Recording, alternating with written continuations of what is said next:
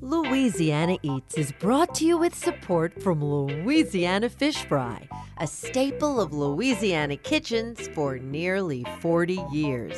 Maker of batters, coatings, boils, tartar sauce, cocktail sauce, and more.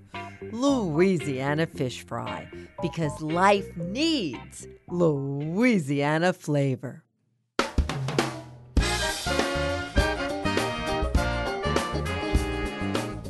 From our studios in the Southern Food and Beverage Museum in New Orleans, this is Louisiana Eats. I'm Poppy Tooker. Here in New Orleans and all across our state, we're surrounded by history. Our architecture, museums, and libraries tell us stories of bygone eras. But for my money, the best place to get a taste of Louisiana history is in any of our historic restaurants. On this week's show, we look at culinary landmarks that have been dining destinations for generations. We begin with a visit to Middendorf's, the classic seafood house located 40 miles north of New Orleans on Lake Maurepas. Famed for its thin cut fried catfish, Middendorf celebrates its 90th anniversary this year. Owner Horst Pfeifer tells us how he keeps history alive at the waterfront restaurant. And Chef Chris Montero gives us a tour of the Napoleon House, filled with two centuries worth of family lore. We're serving up legendary restaurants with a side of history on this week's Louisiana Eats.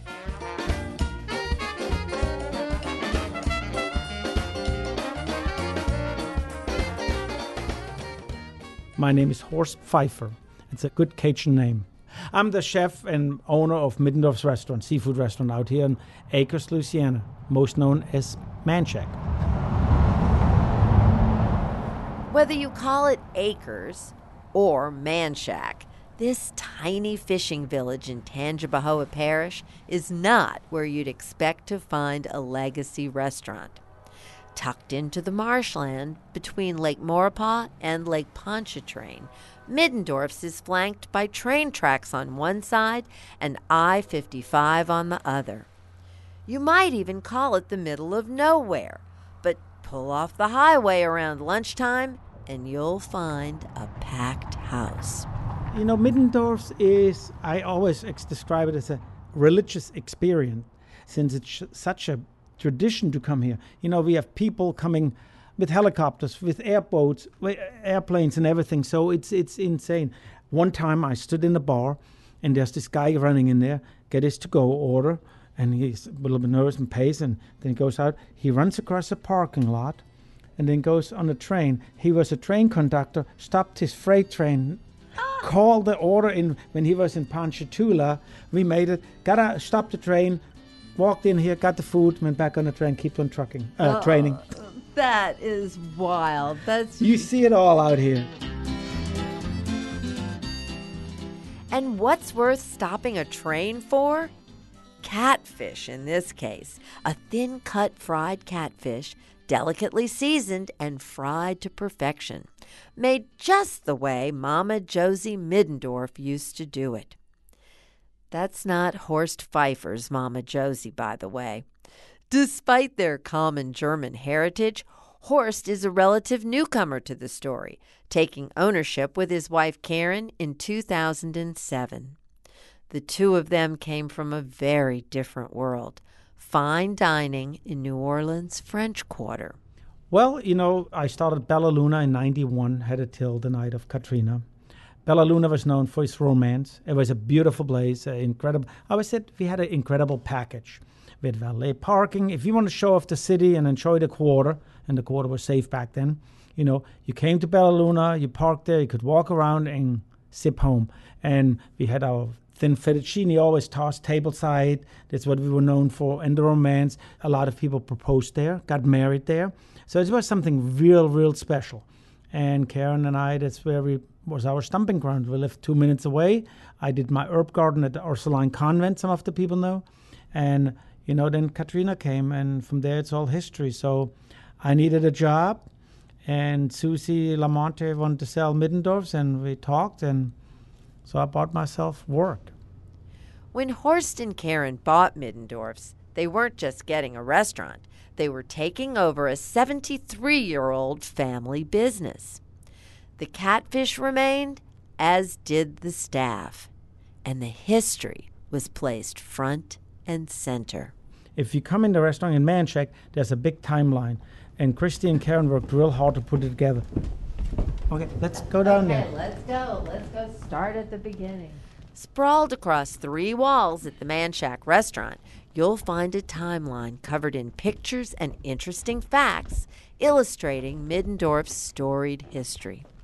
Horst walked us through the display, beginning with the restaurant's founders, Louis and Josie Middendorf. In 1929, Louis and uh, Josie Middendorf moved down here to Manchac. He was in World War One, and back then, from Teddy Roosevelt, I think they got $500 for being in the war. And he used this money and another $500 from a friend in New Orleans to open then the Middendorf Seafood Restaurant, as we see here on the pictures. They started in 1934. It used to be just a little one uh, dining room thing and a bar. And back then, you know, there was a lot of seafood restaurants there.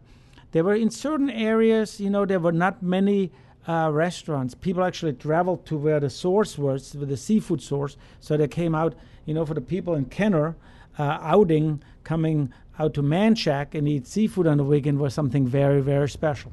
What was it like out here, do you suppose, in those days? Well, it was the old road still, dirt road, shell road, going down to La Place, and then people drove in the Airline Highway. Well, if you want to disappear from the earth, you came out to Manchac probably. This was a good place to hide.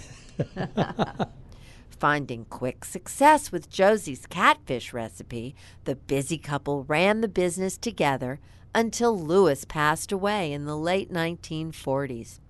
Soon after, Josie leased Middendorf's to a local businesswoman, Pat Midland. Pat Midland leased it for 20 years, I think. And in my eyes, she's the reason why it's still around. She owned clubs in Hammond and Ponchatoula. She had some country western club. There used to be a lot. You know, Dolly Parton, they all came to, to Ponchatoula, played there. There was big Oh, music funny. there. Yeah. Well, tell me about this. If Miss Josie Middendorf is leasing the restaurant, is she leasing the techniques and the recipes for the thin fried catfish? Well, back then, they probably didn't have as many lawyers, so nobody asked. If you get my business, you got the business in the building. Ah, And Miss Josie just lived next door, so she still was over here, and uh, you know, it just handed over. When the lease was up in 1967, Dick Smith, Josie's son from another marriage, took the reins of the family business. With his wife Helen, Dick worked to modernize Middendorf's for a new era. Well, he added a little bit, some of his own touch. You know, it's the first time they probably had more uh, wine, and he tried to make it a little more fine dining since he was a soldier traveling around the world. So he wanted to add it to it. But, you know, you can't change certain things. So people don't like changes here, you know. But his wife, uh, you know, Miss Helen and the daughter Susie, uh, they basically took it on and it was run by the two girls, by the women. In 1970, when I 10 opened from Metairie to Laplace, the business really began booming. And then at the same time, uh, since they needed more space, Mr. Dick Smith buying the properties next door was so strange. You know, all the restaurants here, but there was always a line at Middendorf since people fell in love with the thin fried catfish. Eventually, Dick and Helen's eldest daughter, Susie, became the third generation proprietor of Middendorf's, which she ran with her husband, Joey Lamont. After nearly 40 years working in the restaurant and with no family to pass it on to, Susie decided to sell the business. This is where Horst and Karen come in. So, yes, you bought yourself a job by purchasing Middendorf's, but as I understand it, Mrs. Pfeifer, your wife Karen, had her rules about what was going to happen next, too. Oh yeah, the from Bella Luna, we had to reprint the menu every day in the linen. She said, Horst, if we go back in the restaurant business, I don't want linen tables. I want laminated menus. I want a parking lot since we used to have five valets. Uh, so we wanted a parking lot, uh, not reprinting the menus every night, and no tablecloths on the table.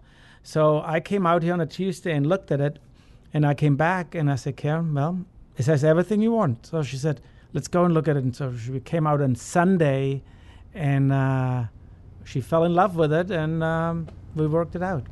Back in 2007, when you all made the big move from Bella Luna to Middendorf's, what did people say? Well, a lot of people first didn't believe it and uh, didn't understood it, and a lot of people really thought I went crazy. One time I went to a funeral and Archbishop Aymond was there, and he said, "Horst, are you okay? Is there something wrong with you?" and I said, "No." I said, uh, "But I tell one thing." It was a good move, and I'm so proud. And you know, sometimes when you have new challenges in life, it gives you new energy. And after what we went through in Katrina and how we lost everything there, that's why what I needed. I could not done Middendorf's in my heydays when I had Bella Luna, when you know the hot chef and doing this. I probably would ruin it.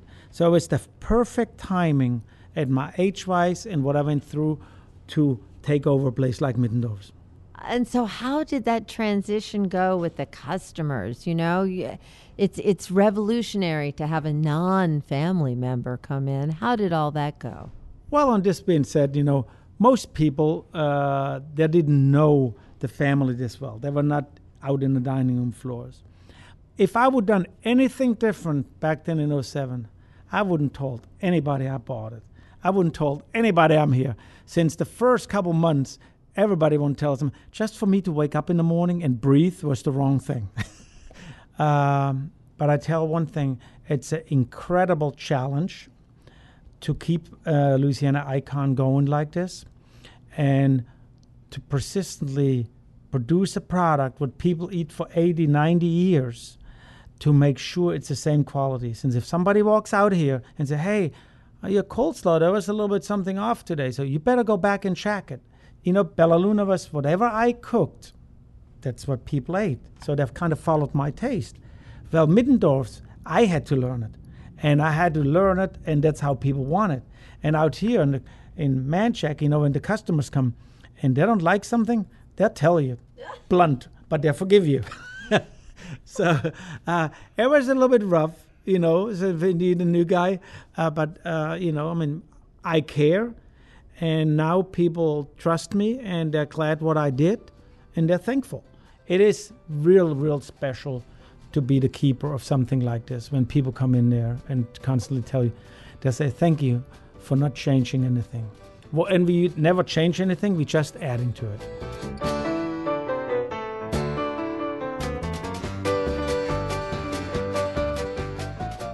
We've been speaking with Horst Pfeifer of Middendorf's Restaurant. Coming up next, our conversation continues as Horst talks about his tenure as owner and how he weathers storms on the Louisiana marsh. Louisiana Eats returns after the break.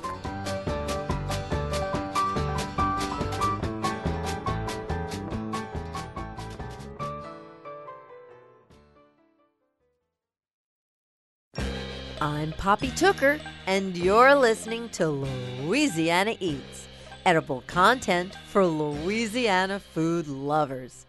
Louisiana Eats is brought to you with major support from Crystal Hot Sauce, always made with just three simple ingredients aged red cayenne peppers, distilled white vinegar, and salt. Nothing artificial. Crystal Hot Sauce Step out of the heat and into the flavor. From Rouse's Markets, synonymous with seafood straight from Louisiana's waterways. Rouse's Markets tastes like home. And from Camellia Brand, beans done right, a New Orleans tradition since 1923. Camellia's latest innovation makes life easy for today's smaller households beans for two. If a bag of beans is too big for your family, Camellia's New Orleans style red beans for two and Cajun style white beans for two has everything needed for dinner in today's smaller households. Learn more at camelliabrand.com.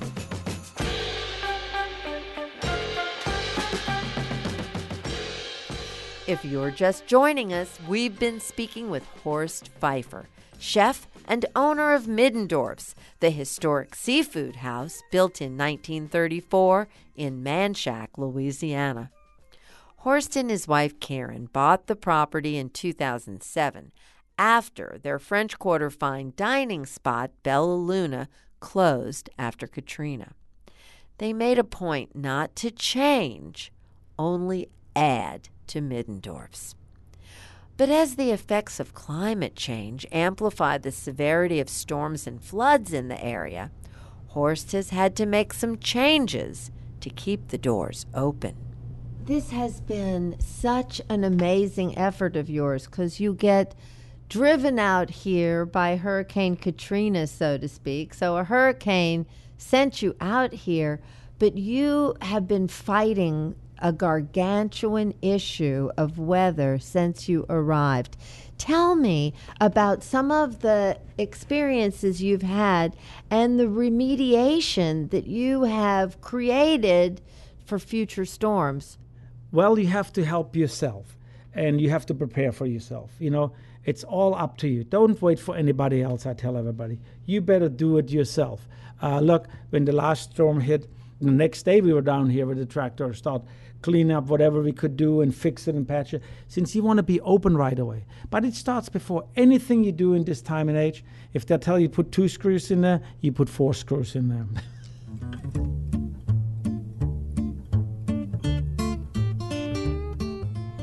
Whatever we built here, we build it stronger and, and better and higher and drier. But if soon some storm would come in the uh, Gulf of Mexico, you know, we prepare ourselves. We have a levee around it. We have next door on carts big floodgates we can roll out and close the openings where the people drive in.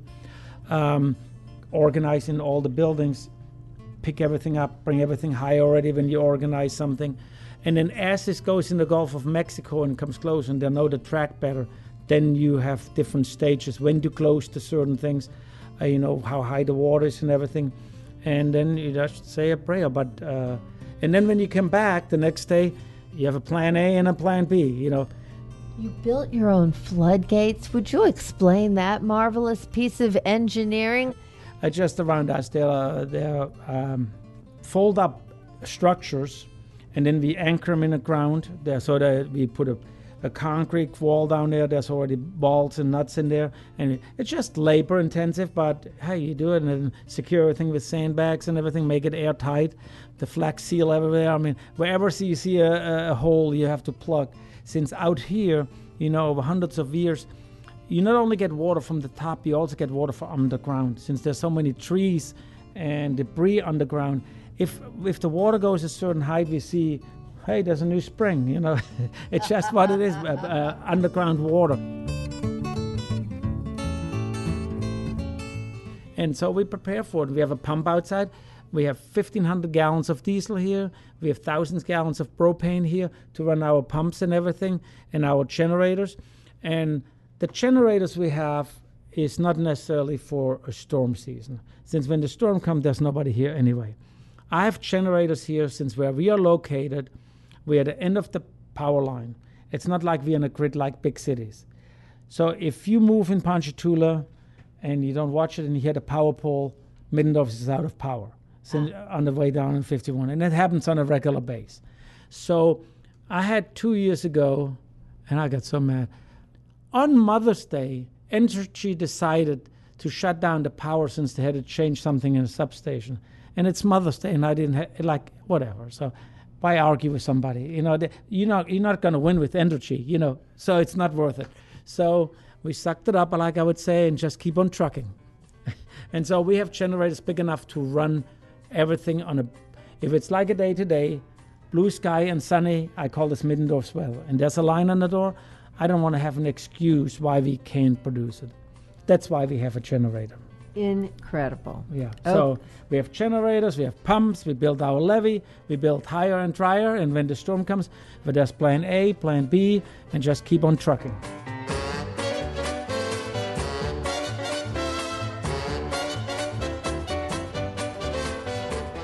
You know, out here, we're not only by the water, in the swamp, you have so many challenges. You know, the mosquitoes and the bugs out here and the gators and everything, all the things come there. I mean, we have to spray under the building. To- to- For the people to enjoy the deck, actually, by the water, it's nicer. If I go like 200 yards to my neighbor at sunset, I mean, you better wear long sleeve coats instead. They freaking carry away these mosquitoes, they're so big. Ah! A few days ago, we walk out in the back, and there sits a six foot alligator there. A six foot alligator. Six foot there. is hard to tackle. Four foot I could grab. Six foot we have to call somebody since you have to tie him up. Uh, and he was not in a good mood since he had only three legs, so another gator bit his leg and everything. So, and it was before the season, so we couldn't turn him into gator bites. But um, Oh. when Ida hit us, the next morning you walk down here and water, you know, up to your belt. I counted 15 alligators in our lot. Woo! That's the wild. Horst, a lot of people with everything we have just discussed about what it takes to have Middendorf's in Manchac, many people would think that was enough. But you opened a huge new restaurant in Slidell not too long ago. Well, you have a lot of good people, and you want them to grow too. So that's why we did it. And I felt like Middendorf's had deserved the right to go out there and try it. I, I guess, in a way, you're a new restaurant to some of those Slidell folks. Well, uh, we absolutely knew, and uh, you know, we have to learn, and they have to learn. Um, in the beginning, it was a wild ride since everybody knew the name Middendorf's, but so many people came there and didn't know what Middendorf's was. You know, oh, all you have is fried catfish. Well, we have more than this, but that's our main staple. You know, Well, one of the things that I just love so about what you and Karen have done is that while you've maintained the absolute true character and true cuisine, you've added so much to Middendorf's. And of course, Well, I'm two- talking about Oktoberfest. Well, in 2008, after we came back from Ike and the flooding, we felt like we had to get a little bit momentum going. So we feel like uh, me being German, Middendorf being German, plus there used to be a gigantic Oktoberfest in Ponchatoula, but it's moved down to Gonzales. So we started Oktoberfest, and it's been here since 2008. It's now a tradition, goes for six weeks, and every Wednesday and Thursday we have a special meal. Besides our regular menu, we have also some German dishes to choose from, and every week they change out. And it's a lot of fun. Uh, people really love it. Our regulars who come normally and eat their thin fried catfish and a glass of iced tea. During this time, they eat a German sauerbraten, sauerkraut, rotkraut, schnitzel, and a beer. And, and it's a real family affair because your brother is here. Yes, it's a family affair. He's coming playing the accordion and everything, and so it's a lot of fun. And people getting dressed up, and and the employees enjoying it since it's real festive.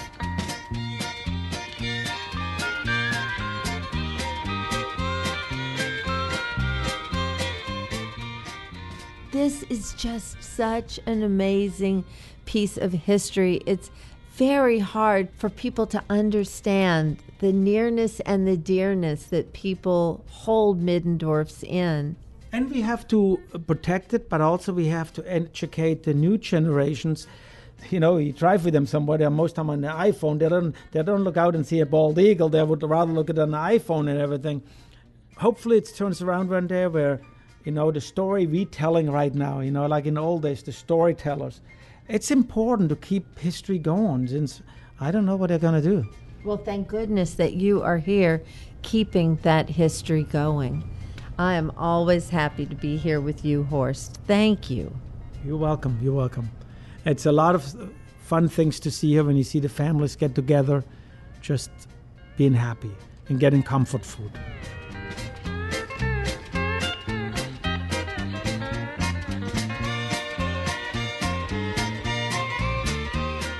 That was Horst Pfeifer, chef and owner of Middendorf's. speaking with us at his waterfront restaurant in Manchac, Louisiana. The Seafood House turns 90 years old this year.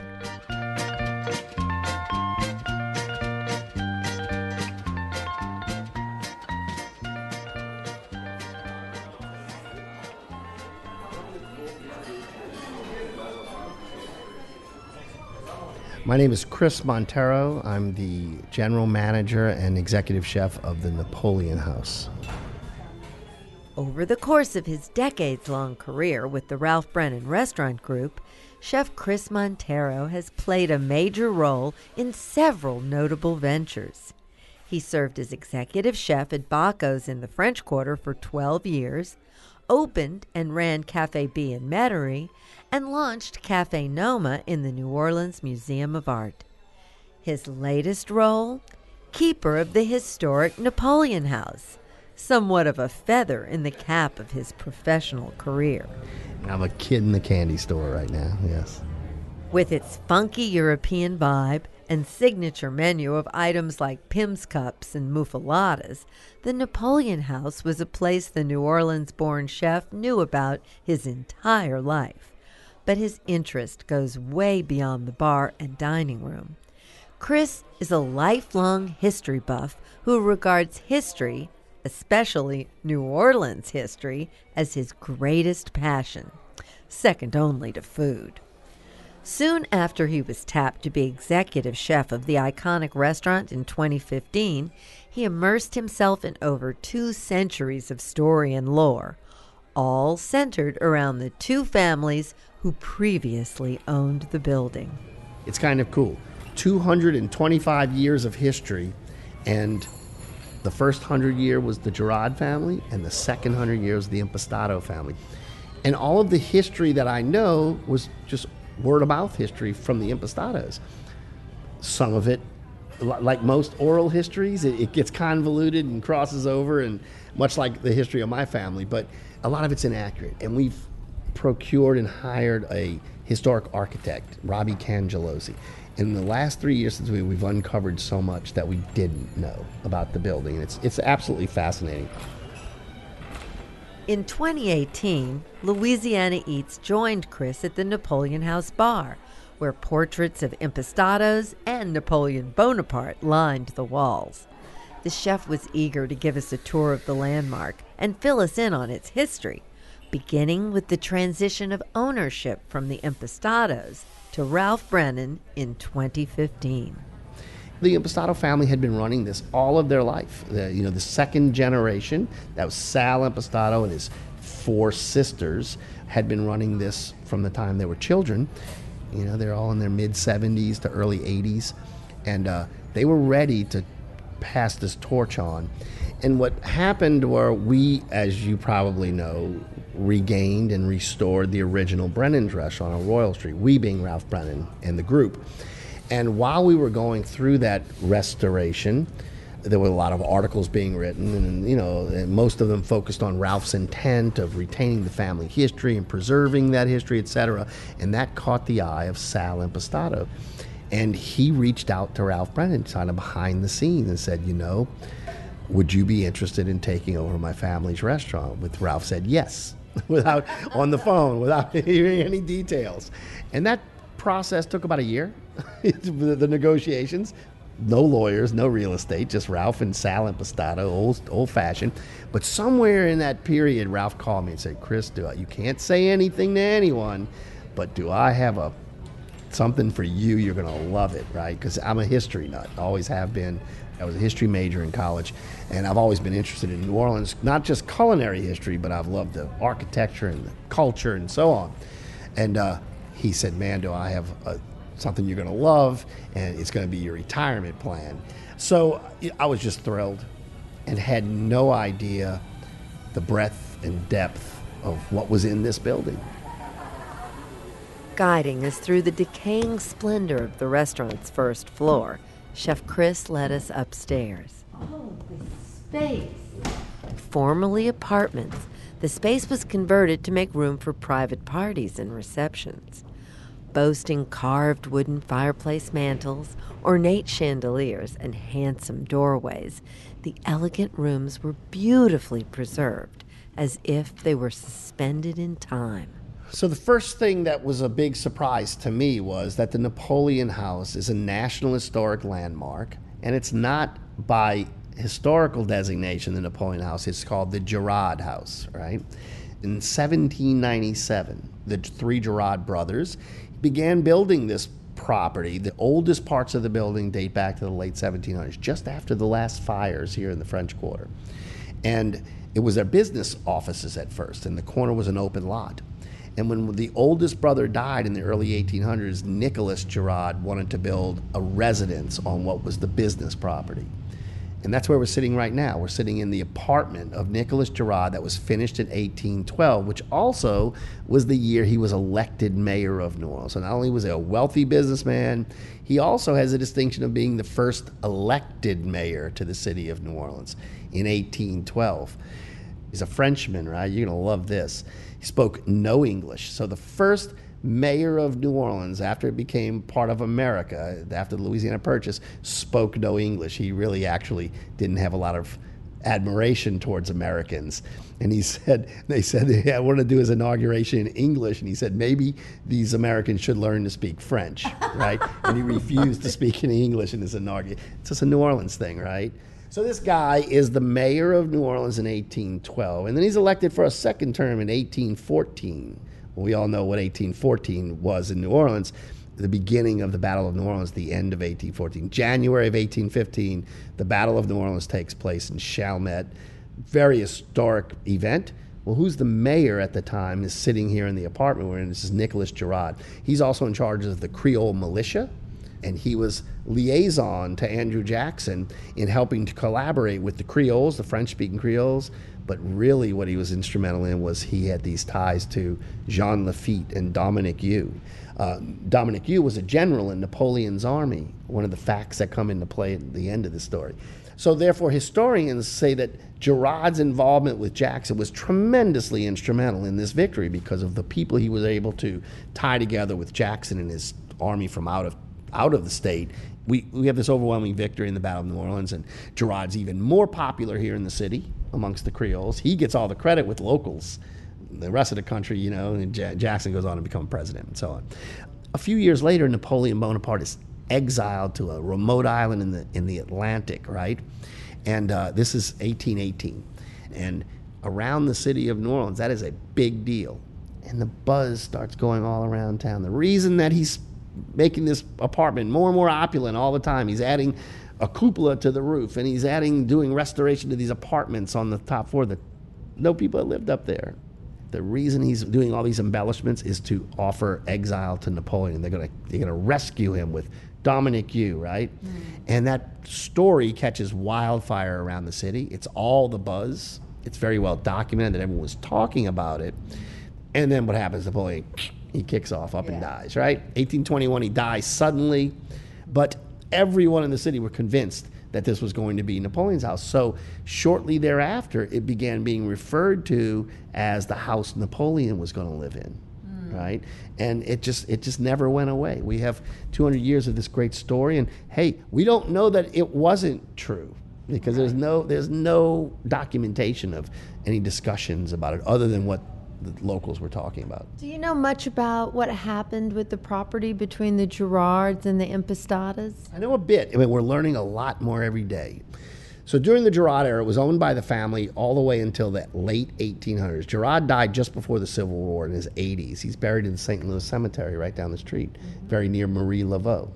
But his family retained, his heirs retained the property until the turn of that century. And he left his enormous fortune to charity, the vast majority. He's one of the greatest philanthropists the cities have ever known, uh, Nicholas Girod.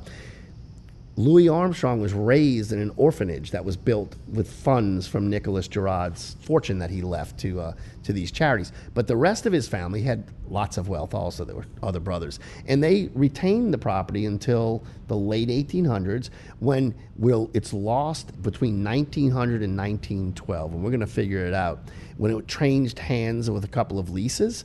So one of those leasees who we've not been able to identify started a little small grocery store, which is now the main bar of the Napoleon House.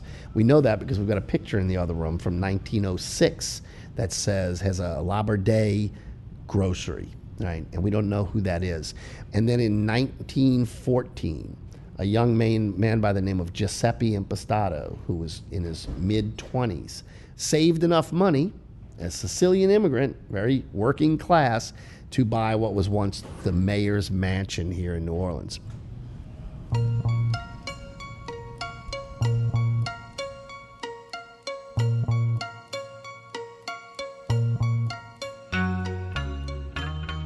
Coming up next, our Napoleon House tour continues as Chef Chris Montero shares the history and culinary legacy of the building's 20th century owners, the Impastato family.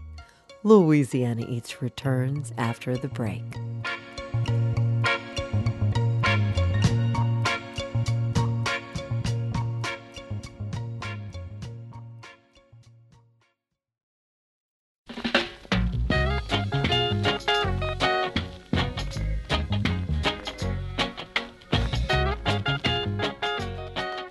Poppy Tooker, and you're listening to Louisiana Eats, edible content for Louisiana food lovers.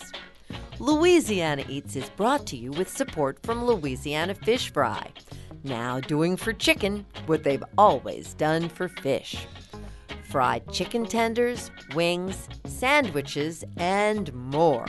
Louisiana Fish Fry has you covered with a mix specially for chicken. Louisiana fish fry because life needs Louisiana flavor. And from Visit the North Shore.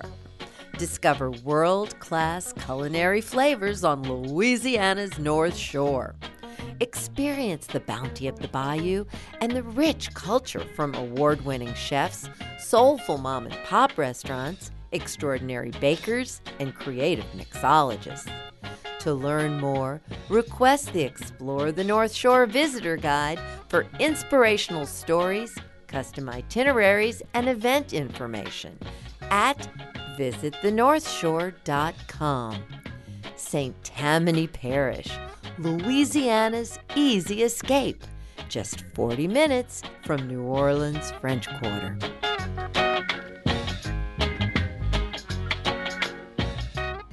If you're just joining us, we're revisiting our 2018 walkthrough of the Napoleon House, an iconic French Quarter restaurant with over two centuries of history. Our guide, executive chef and history buff Chris Montero, has been on quite a tour of discovery ever since Sal Impastato handed over the Napoleon House keys to Ralph Brennan in 2015. After Reconstruction, the French Quarter transitioned from an opulent cosmopolitan center to a working class neighborhood with a large immigrant population. In 1920, Giuseppe, better known as Uncle Joe Impastato, purchased the home of former New Orleans Mayor Nicholas Girod. By the time he bought the Napoleon House, so many Sicilian immigrants lived in the quarter that it was often called Little Palermo. Uncle Joe, Giuseppe Impastato, this young man, had a dream of opening a Sicilian market. He wanted a grocery store. And that's originally what it was. We've got just a handful of pictures of the Napoleon House as a Sicilian grocery, you know, with canned tomatoes on the walls and little aprons.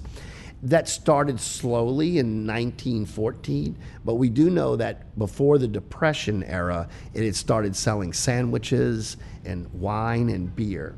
And that became a popular outlet for these Irish immigrants and the Italian workers, you know, a real roughneck working class kind of grocery slash bar, right?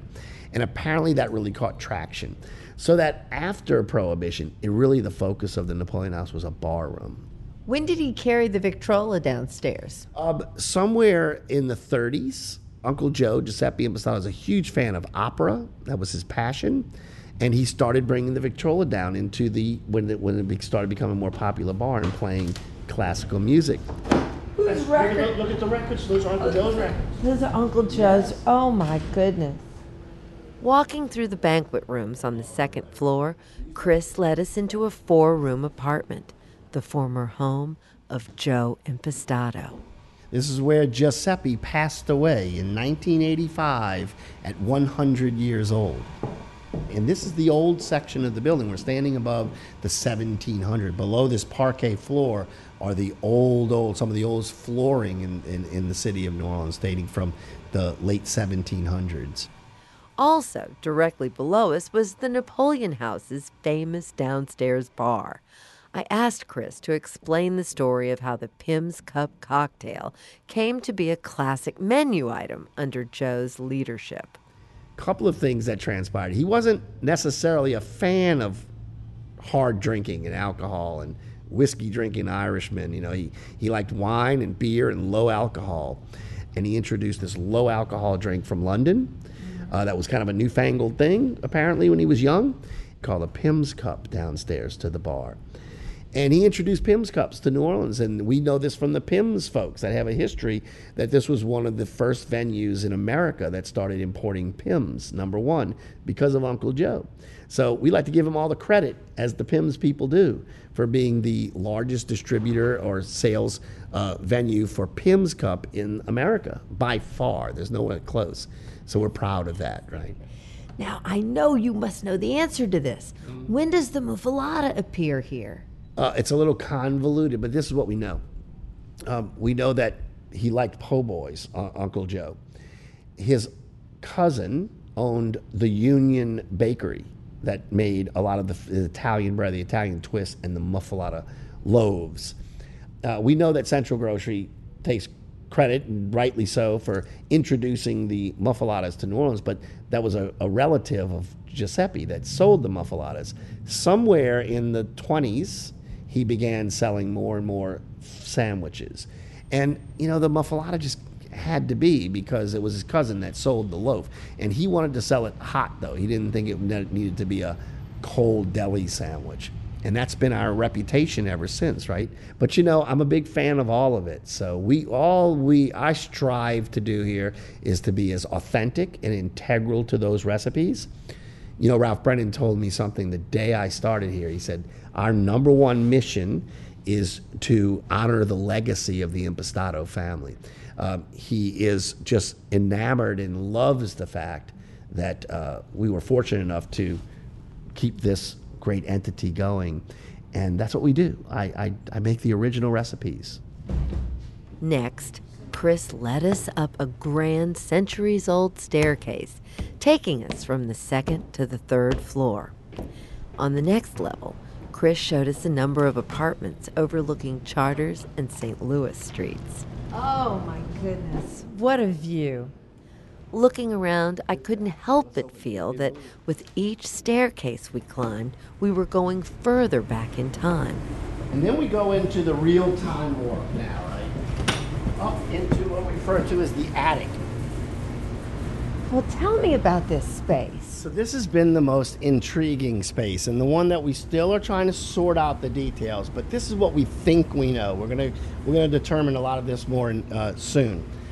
When I got here, the Impastato story of this space was the attic used to be dormitories for sailors in the 1800s, right? Because the Girod family were in the import export and business on the river. But as soon as I brought an architect up here, an historic architect, he took one look and said, These were not, he said that maybe after the Civil War, pre Civil War, these were slave quarters. Uh, because, A, the dead giveaway is these traditional servant stairs, which are here that go, what originally went all the way down to the ground floor. But since that presumption was made, I've done more research, and I've now come to identify the slaves who actually lived here. Oh, right? how in the world did you do that? Did that by Facebook and social media and looking up a, a site of an author who wrote a fictional novel about Napoleon in New Orleans, but she had a thread of people that were communicating with her about her book. And one of them were descendants of Nicholas Girod, who live in Evangeline Parish, where he had a large, apparently there are a lot of Girod descendants in that area of the state. So we began communicating with them. Then I did some research from her book uh, about who were the slaves owned by Girod, of which he had hundreds, but only three that lived in his apartment in Napoleon House. And here's where it gets really cool for me. There were two men and a, and a woman who lived up here in the third floor, and they were personal house slaves of Nicholas Girod. And the daughter of the woman who lived here went on to marry Nicholas Girod's nephew, who inherited all of his property, including the the big plantation. Now that was pre-Civil War was relatively unheard of. That it wasn't uncommon for marriages, or, or rather, children from slave owners and slaves, but for an aristocratic family to have married the daughter of the slave who lived upstate is super cool, right? Yeah. Um, it kind of shows that that of that era there was a different mindset amongst some of the property owners and their descendants of this woman who lived here are the Girod family that lives in Evangeline Parish. And the daughter who communicated with me did not know that. So she's coming soon to come visit where her great uh, sixth great grandmother lived in 1800s. She's bringing the family tree, the genealogy tree, and we're going to trace everyone back here to this this act. Incredible. Isn't that Incredible. amazing? Yeah. And we've just discovered that literally in the last six months. Our final destination was the jewel of this architectural crown, an octagonal cupola that provided us with a breathtaking view of the Quarter and Mississippi River. So this was something that Girod built as a bit of a fancy. Again, another area that we're trying to understand, like why did he build an Italian cupola on top of his Creole, Spanish, Caribbean architecture? Well, because of his business, in 1800, you'd have been looking right down on the wharf, and perhaps it was a business consideration, but some of the writings indicate that he was just showing off, right? That he was envious of the cupolas on the on the cabildo, and that he wanted to have the tallest residence in the city of New Orleans, which it was. Um, because the only thing taller would have been the cathedral and the cabildo at the time. So uh, maybe he was just kind of flaunting his wealth at the time. But we don't know. Either way you look at it, this is one of the most integral aspects of the building. If you look at all the old paintings in the historic collection, they all feature the cupola on the roof. We're really proud of it. We plan to take great care of it, and we're going to make sure it's around for another 100 or 200 years for people to experience. This is just fantastic. Thank you so much. It's my pleasure as always. Our 2018 tour of the Napoleon House with chef, preservationist, and historian Chris Montero.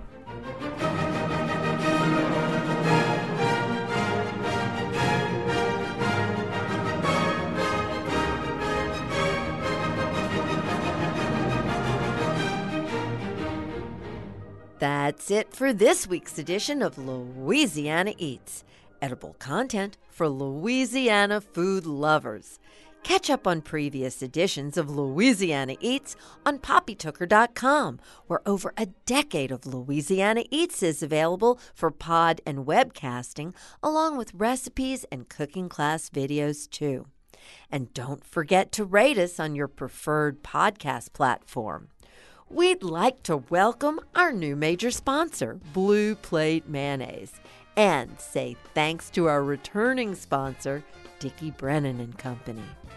Louisiana Eats is also made possible with major support from Popeye's Louisiana Kitchen, Louisiana Fish Fry, Crystal Hot Sauce, Rouse's Markets, Visit the North Shore, and Camellia Beans, celebrating their innovative new product, Beans for Two. Camellia's new red beans for two and white beans for two include everything needed to cook two authentically seasoned bowls of beans, scaled for today's smaller households. Learn more at camelliabrand.com.